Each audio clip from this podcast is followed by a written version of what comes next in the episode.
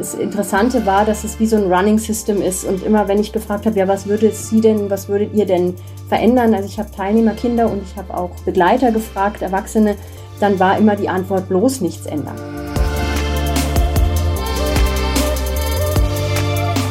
Mit Herz und Haltung. Dein Akademie-Podcast. Die religiösen Kinderwochen. Zukunftsmodell oder Auslaufmodell? Im Gespräch mit Professorin Katharina Karl. Herzlich willkommen beim Podcast aus der Katholischen Akademie des Bistums Dresden-Meißen mit spannenden Themen und Debatten aus Theologie, Gesellschaft, Politik und Kultur. Mein Name ist Daniel Heinze. Die RKW, die religiösen Kinderwochen, gehören seit vielen Jahrzehnten zum Leben katholischer Gemeinden im Osten Deutschlands dazu. Entstanden in Zeiten der DDR als ein Format der religiösen Erziehung, Katechese und Gemeinschaftserfahrung, sind sie bis heute ein Beispiel für typisch ostdeutsche Diaspora-Kirche und wurden durchaus auch in den alten Bundesländern mit Interesse beobachtet und mancherorts gar adaptiert. Bis heute gibt es die religiösen Kinderwochen. Jährlich nehmen rund 13.000 Kinder an ihnen teil. In diesem Jahr etwa mit einem inhaltlichen Schwerpunkt auf Themen des Klimawandels und der Erhaltung der Schöpfung. Wie zeitgemäß ist das Format RKW? Wie haben sich die Kinderwochen in den letzten Jahrzehnten verändert? Welche Chancen ergeben sich aus dieser langen Tradition? Darüber spreche ich heute mit Katharina Karl. Sie ist Professorin für Pastoraltheologie an der Katholischen Universität Eichstätt-Ingolstadt und gemeinsam mit Arndt Büssing, er ist Professor für Lebensqualität, Spiritualität und Coping an der Universität Witten-Herdecke, hat sie ein Buch zu einer Studie über die RKW vorgelegt, die vom Bonifatiuswerk in Auftrag gegeben wurde. Sie spricht von den RKW als von einer Tradition im Wandel.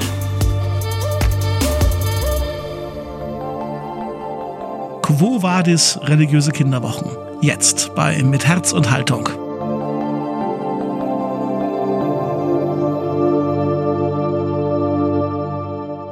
Hallo und herzlich willkommen, Frau Professorin Karl. Hallo, guten Tag.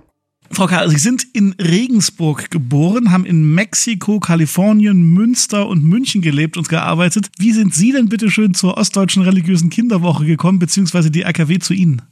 Also die RKW zu mir in Form der Studie kam tatsächlich als ein Auftrag des Bonifatiuswerk in meiner Zeit, als ich im Jugendpastoralinstitut in Benediktbeuern bei den Salesianern tätig war. Aber wenn ich äh, das vielleicht erzählen darf, die RKW kannte ich viel früher. Während des Studiums habe ich nämlich in München eine, ähm, ein junges Mädchen getroffen, eine Kindergärtnerin, und wir haben uns angefreundet. Die kam aus den neuen Bundesländern und hat mir sehr begeistert von den RKW erzählt. Das war für sie eins der prägenden religiösen Momente so ihrer, ihrer Kindheit und Jugend. Und so war mir äh, die RKW durchaus ein Begriff und vor allem die Figur des Jona, weil sie mir von dieser Kinderwoche, ich glaube, die war legendär. An die kann ich mich auch erinnern. Ein Leben unterm Regenbogen, die habe ich auch mitgemacht. Ja, und die äh, war für sie wohl ein Meilenstein. Und äh, das war eigentlich mein erster Berührungspunkt mit den RKW über eine persönliche Erfahrung. Sie haben quasi die RKW von 2019 evaluiert und dazu jede Menge Interviews mit Beteiligten geführt. Gab es denn einen besonderen Anlass für diese Studie?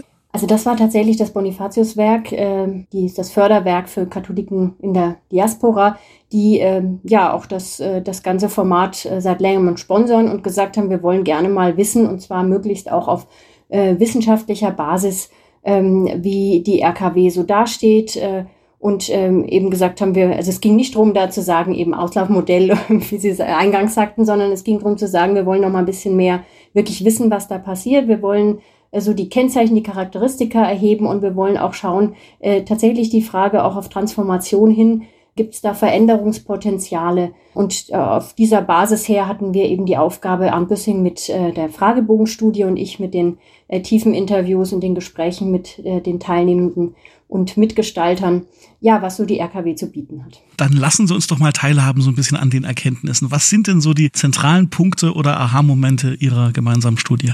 Also in meinen Gesprächen ähm, war, ich war zum einen bei einer RKW selber dabei, da bin ich ähm, zwei Tage sozusagen mit im Boot gesessen und am Schluss fragte mich ein Mädchen, und machen wir es gut oder schießen sie uns ab?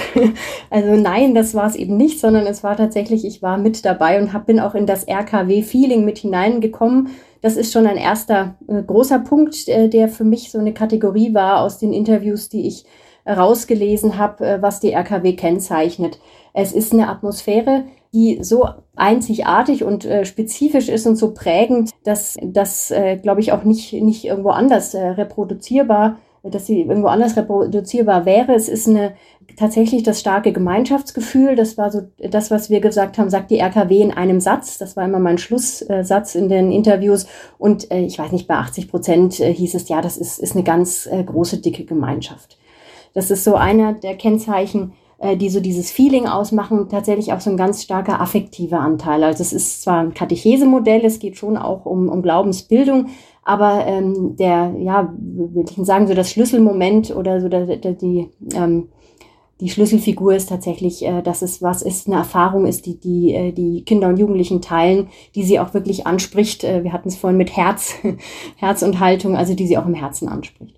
Sie haben schon das RKW-Feeling als einen zentralen Begriff geprägt. Äh, es taucht auch auf bei Ihnen in der Studie die Begriffe RKW-Menschen und RKW-Kirche. Mhm. Können Sie mal so erläutern, was Sie unter diesen Schlagworten subsumiert haben? Genau, das sind noch die zwei anderen Bereiche, die, äh, die mir so als besonders äh, entscheidend vorkamen. Dass die RKW-Kirche ist tatsächlich, wir haben so geschaut auf das Kirchenbild. Ähm, es ist ja eben eine Jugendveranstaltung, die eben ganz spezifisch auch im, im katholischen Gemeinderaum stattfindet. Ähm, und es war interessant, es ist ein, tatsächlich ein Kirchenverständnis bei den Teilnehmenden da, das aber tatsächlich zum einen sehr persönlich ist und eben auch eine Kirche, die für viele auch eine alternative Form von Gemeinde ist. Obwohl es die Gemeinden selber organisieren, ist es nochmal so eine Gemeinde in der Gemeinde. Ich habe es auch Mitmachkirche genannt, weil tatsächlich viel stärker als in anderen Kontext betont wird, dass man äh, ganz mit dabei ist, dass man eine Aufgabe hat, dass man eine, eine Rolle hat und eine Bedeutung. Ähm, zum anderen ist die Kirche auch eine Art von Gemeinde auf Zeit. Ähm, das ist also eben nicht so dieses, ähm, ja, man ist das ganze Jahr absolut involviert, sondern man geht wieder und man weiß genau, nächsten Sommer äh, sind wir dann alle wieder mit dabei und gleichzeitig aber auch ein sehr konstantes Format. Das Interessante war, dass es wie so ein Running System ist und immer, wenn ich gefragt habe, ja, was würde Sie denn, was würdet ihr denn verändern? Also ich habe Teilnehmerkinder und ich habe auch Begleiter gefragt, Erwachsene, dann war immer die Antwort bloß nichts ändern. Also es ist gerade das Besondere, dass man ganz genau weiß, der Tag fängt genauso an. Ähm, wir singen dieselben Lieder, zum Teil die Lieder, die schon die Eltern in ihren RKW gesungen haben. Also man hatte dann auch die RKW-Tänze. Das ist etwas, das ich aus meiner Jugendarbeit überhaupt nicht kannte. Dass man dann so einfach einen ähm, Ghetto-Blaster aufstellt und dann fangen alle an zu tanzen und die Mutter, die hinten im Hintergrund äh, in der Küche hilft, die kam dann rausgespitzt und hat sich gefreut, weil sie denselben Tanz eben auch schon gelernt haben als sie dabei war. Ja, diese Konstanz auch in der Kirchlichkeit interessanterweise, also es ist nicht das revolutionär andere, äh, aber es ist eine alternative Form von Kirche. Aber genau das ist auch der Punkt, wo ich so ein bisschen misstrauisch werde mich so ein bisschen frage, so, Moment mal. Also ich kann mir vorstellen, dass da auch eine gewisse Verklärung dieser religiösen Kinderwochen eine Rolle spielt. Also ich nehme mal meine eigene Kindheit. Ich erinnere mich total gern an meine RKW in den 80er Jahren, äh, an den vorhin schon besagten Jona. Das war toll, das war super. In den 90er Jahren war ich dann Helfer und Jugendlicher. Es war immer klar, die ersten zwei oder die erste Sommerwoche in Ferien, die war halt irgendwie RKW und wir waren dann irgendwann halt die Großen und durften dann mithelfen und so. Und das war alles toll und hat gepasst und war richtig und meine Mutti hat da gekocht äh, für alle und so. Und das ist wirklich eine schöne Kindheitserinnerung. Aber wie kommt es denn, dass sowas, was bei mir inzwischen ja auch 30 Jahre her ist, dass das heute noch eine Relevanz hat? Wie, wie viel davon ist Verklärung von denen, die früher mal dabei waren und wie viel ist davon echt? Also ich, ich glaube, die Verklärung ist ein Teil von dem Erfolgsmodell, ähm, weil das einfach so positiv besetzt ist, äh, dass das dann äh, sich die Erfahrung tatsächlich wiederholt. Also wenn man die Kinder fragt, ich habe bei einem Interview gemerkt, da habe ich tatsächlich einen Vater und seine Kinder interviewt, dass äh, das bei den Kindern nicht mehr so war. Äh, da hat er, er nämlich gesagt, das hat mich sehr, sehr beeindruckt damals, für mich war das ein Raum der Freiheit. Äh, das war, die RKW waren in, in, eben damals noch während der Zeit der DDR ein, ein Ort, wo ich meine Meinung äußern konnte, wo ich den Glauben äh, offen, wo wir den äh, offen gemeinsam äh, gelebt haben. Ähm, und für die Kinder habe ich gemerkt, hatte das nicht mehr diese Stellung. Es war aber auch eine RKW, die so ein bisschen gekämpft hat, ähm, wo so die Schlüsselfigur weggefallen war, die so gerade nicht mehr so ganz gezogen hat. Bei anderen Gruppen hatte ich, ähm, hatte ich das Gefühl, das hat sich irgendwie gerade durch die Begeisterung das Ganze tatsächlich wirklich rep reproduziert. Äh, das, äh, das ist eins zu eins äh, weitergegeben worden. Das kann man sicher auch kritisch sehen. Also die Frage auch von so einem Gemeinschaftshype was, was hält davon, was trägt durch? Das ist sicher noch eine zweite Frage. Ich glaube aber tatsächlich, dass, also so hatte ich es vielfach gelesen, dass so diese Werte, die ja vermittelt werden sollen und wollen in den RKW, dass die eben gerade durch dieses äh, lockere, offene in einer sehr, fand ich, gesunden Art und Weise weitergegeben wurden. Was aber sicher ist, das Ganze ist für so eine geschlossene Gruppe. Also es war wenig Offenheit ähm, für, für irgendwie, gerade wenn wenig Offenheit für Veränderung ist, dann kommen halt auch immer dieselben Leute. Das wäre tatsächlich jetzt mein nächstes Vorurteil, mit dem ich Sie, bevor wir dann irgendwann über die Veränderungen sprechen, konfrontieren will, dass die RKW mancherorts, sie benutzen die Vokabel Enclosed Shop, ist also ein Angebot für Eingeweihte und für Hochinvolvierte, also für Kinder aus Familien, die ohnehin in den Gemeinden aktiv sind. Hat die RKW eine Strahlkraft nach außen? Ist das irgendeine eine Chance, dass das ein Instrument der Evangelisierung ist oder ist das wirklich was, was nur in so einem ganz internen Garten gehegt und gepflegt wird? Also ich glaube schon, dass es tatsächlich der Kern dieser, dieser Garten ist.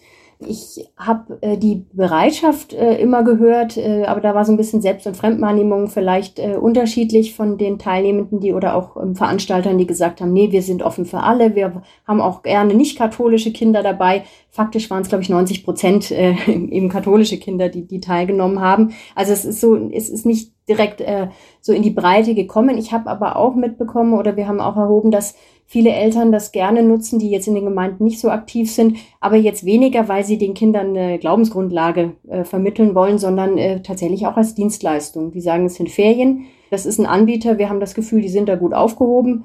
Und da können wir die Kinder auch gut mal lassen, während wir eben noch, noch arbeiten müssen. Was ich jetzt grundsätzlich überhaupt nicht problematisch sehe, weil das ja auch ein Aspekt von Kirche. Also etwas, was man sicher diskutieren kann.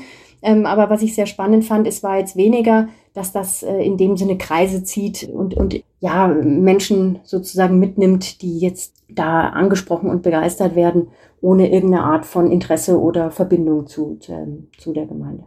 Kommen wir mal zu der inhaltlichen Veränderung. Ich hatte es ja eingangs gesagt, 1961 die erste RKW und in der DDR schon ganz klar ein Werkzeug der katholischen Kirche in der tiefsten Diaspora in einem diktatorischen System, um quasi Kindern äh, ja in irgendeiner Weise natürlich in sehr komprimierter Form Kirche und Glaubensinhalte nahezubringen. Das ist nun seit über 30 Jahren nicht mehr in der Form notwendig, da das System sich geändert hat. Die RKW hat überlebt. Können Sie vielleicht mal so skizzieren, welche, welche Metamorphose dieses Format durchgemacht hat über die Jahrzehnte?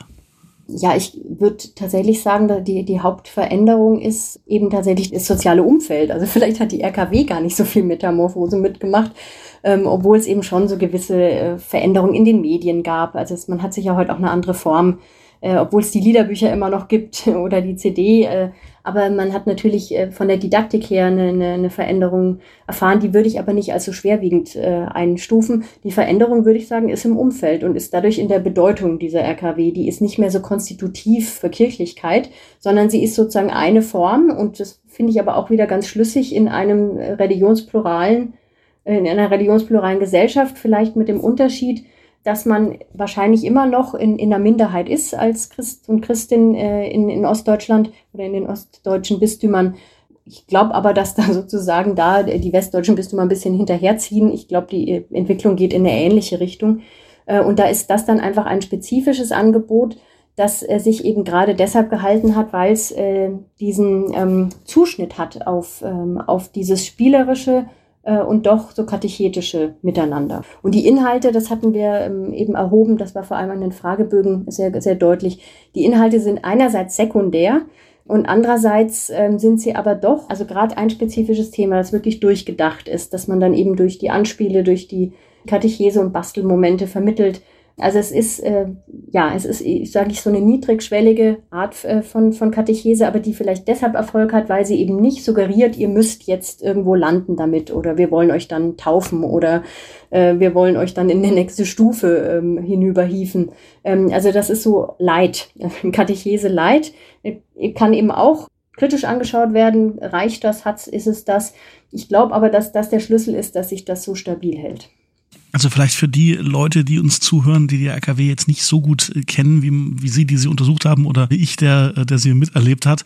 Es ist quasi ja immer ein Motto, meistens ein biblisches Motiv oder eine Figur, die in irgendeiner Weise durch die Woche führt zu einem sehr konkreten ja im weitesten Sinne biblischen oder religiösen Thema. Wie gesagt, der, der Jona fiel schon ein paar Mal äh, und dieses Jahr ist es eben Bewahrung der Schöpfung als aktuelles Thema, was natürlich auch sehr, sehr gut andockt ans Alte Testament und ans Neue Testament.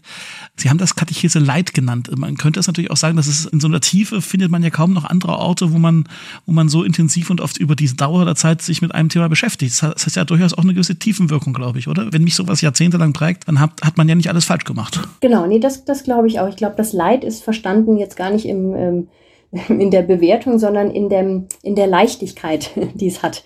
Ähm, und da hält, glaubt manchmal, glaube ich, dass mehr hängen bleibt, als wenn man ähm, ja äh, irgendwelche Prüfungen am Ende hätte oder. Also das, das Spielerische, das quasi zu jedem, zu jedem Ding auch noch irgendwie ein Tanz oder ein Lied mit dabei ist oder sowas. Ja, ja weil die Figuren, die bleiben hängen. Von der RKW, wo ich jetzt zugeguckt habe, sehe ich auch noch die Figuren, wie sie dann sich miteinander unterhalten haben, wie jemand im Wald verloren gegangen ist. Und also das ist, das ist vielleicht durch diese ganzheitliche äh, Gestaltung bleiben dann die Inhalte auch auf einer ganz, ganz anderen Art und Weise hängen. Was war das Thema 2019? Worum ging's? Das war auch mit der, waren die vier Elemente, also hatte auch ein Schöpfungs, äh, ein bisschen den Schöpfungsthema, aber eben nicht über ein biblisches Motiv, sondern über die vier Elemente und die vier Elemente kamen dann als Figuren vor und haben uns durch die Tage begleitet. Als ich so ein bisschen in Ihr Buch und in die Studie reingelesen habe, ist mir eine Sache aufgefallen, und zwar, dass ein Komplex, der aktuell untrennbar in irgendeiner Weise bei der Betrachtung von Kirche und äh, Kinder- und Jugendarbeit ist gar nicht so zwingend auftaucht bei Ihnen, nämlich das Thema sexueller Missbrauch und, und das, was quasi seit 2010 spätestens ja in der katholischen Kirche zumindest äh, verhandelt wird, ob intensiv genug oder nicht, sei mal dahingestellt. Also seit dem Bekanntwerden von Missbrauchsfällen. In der Zeit sind natürlich auch ganz viele neue Präventionskonzepte und so weiter entstanden und die RKW als Format äh, gab es vorher und die gibt es bis heute. Inwiefern hat diese Entwicklung, die hoffentlich stärker gewordene Sensibilität für, für solche Themen, aber eben auch dieser dieser, dieser Aufklärung, hat das in irgendeiner Weise eine Rolle gespielt? Also mir ist ähm, zum Ende hin gekommen, dass wir das zu wenig tatsächlich ins, in, ins Zentrum gestellt haben. Es war jetzt ähm, äh, nicht so angezielt, weil wir tatsächlich von der, von der, ähm, vom Aufbau oder der Gestaltung der Umfrage stärker tatsächlich auf die inhaltlichen und auf die Frage der, der Teilnehmer und der Ehrenamtlichen vor allem auch eingehen sollten und Materialien, das, was halt auch gesponsert wird.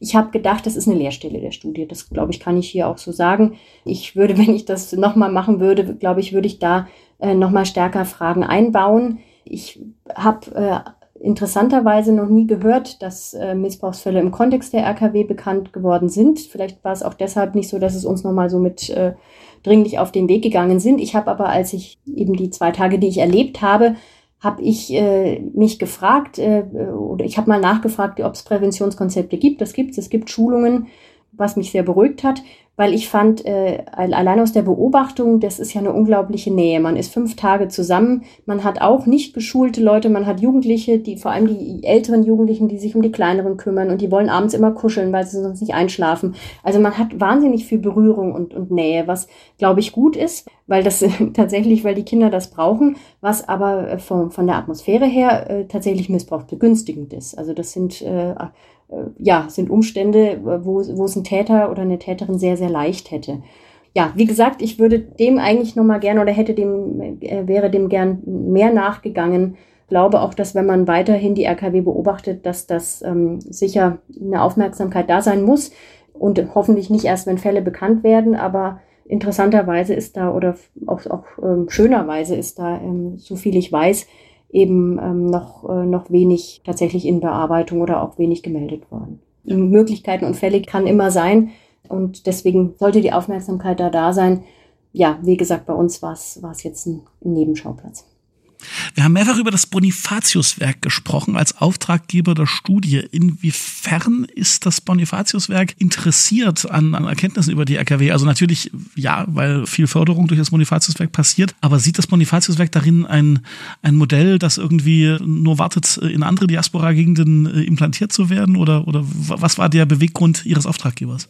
Also ich glaube ja, dass ähm, für, für das Bonifatiuswerk, die eben als Hilfswerk für Katholiken äh, in der Diaspora schon auch mit dem Fokus von Glaubensverkündigung ähm, auch äh, unterwegs sind. Für die ist gerade dieses Format interessant, weil es eben nicht nur eine, ein Freizeitangebot ist, weil es eben tatsächlich durch die Materialien, die erstellt werden, wir hatten es vorher auch mal kurz angesprochen, es gibt eine AKRKW der äh, ostdeutschen Bistümer, die das jedes Jahr entwerfen ähm, und da auch wirklich versuchen, ähm, theologisch, religionspädagogisch äh, zu arbeiten, was wohl unterschiedlich gelingt.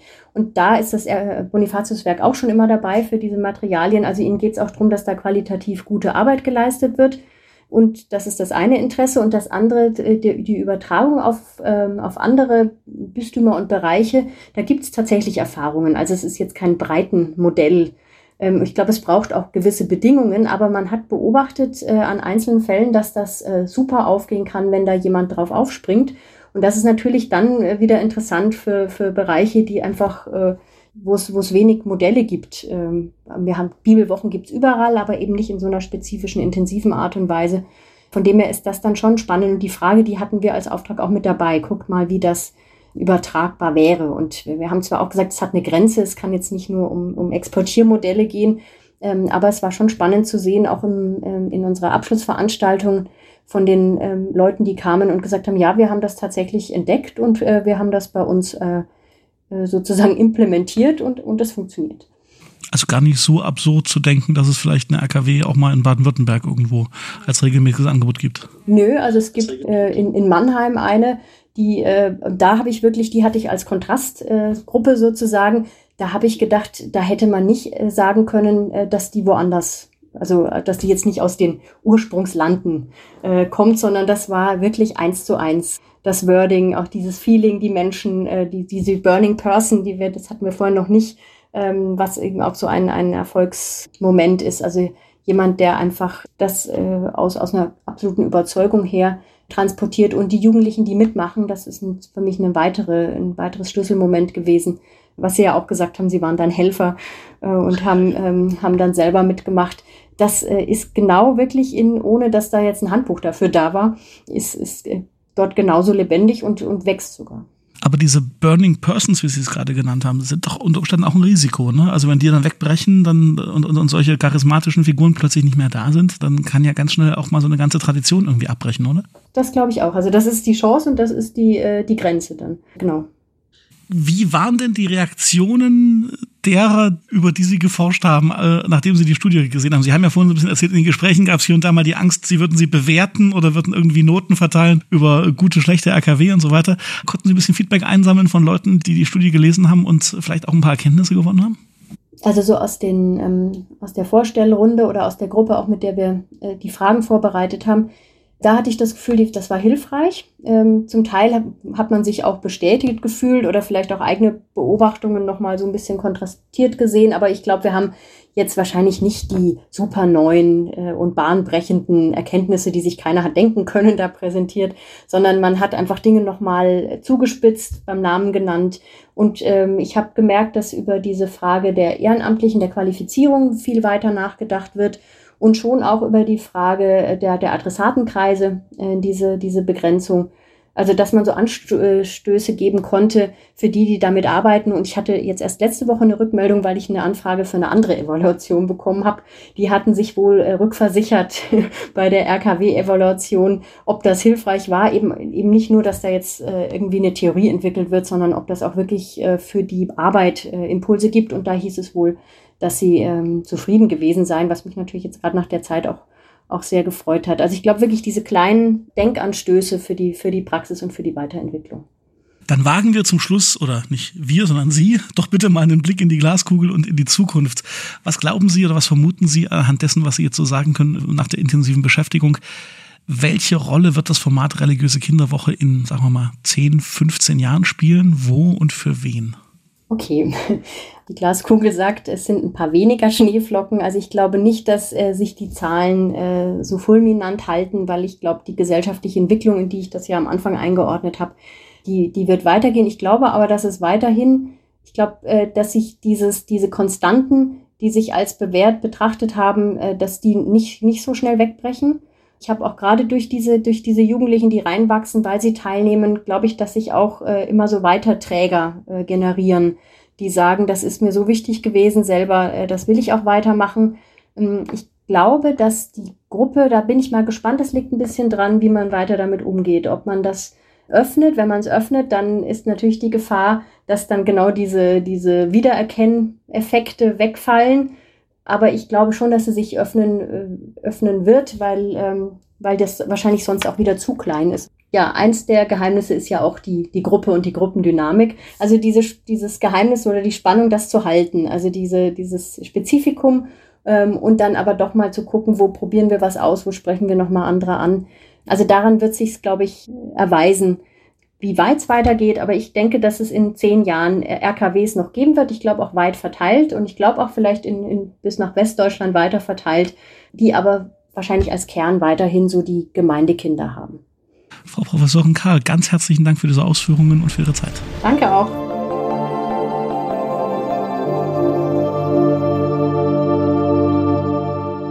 Die Ergebnisse der Studie, über die wir gerade gesprochen haben, könnt ihr nachlesen in dem Buch Quo Vadis religiöse Kinderwochen, Tradition im Wandel, Evaluierung der RKW 2019. Es ist im Echter Verlag erschienen und jetzt im Buchhandel erhältlich. Eure Meinungen und Gedanken zur RKW und eure Erinnerungen und zu allem, was wir heute besprochen haben, lasst uns bitte wissen per Instagram oder Facebook oder über lebendig-akademisch.de. Und wenn ihr uns und diesen Podcast unterstützen wollt, dann abonniert ihn bitte im Podcast-Player eures Vertrauens, schenkt uns fünf 5-Sterne-Bewertungen bei Spotify oder bei Apple Podcasts und empfehlt uns bitte weiter an Leute, die sich für die Themen interessieren, die wir hier so Woche für Woche für euch aufbereiten.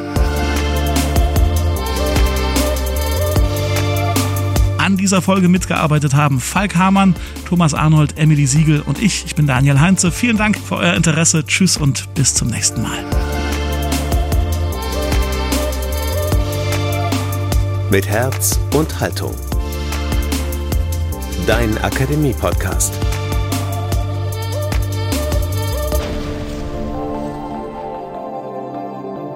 Ein Angebot der Katholischen Akademie im Bistum Dresden-Meißen.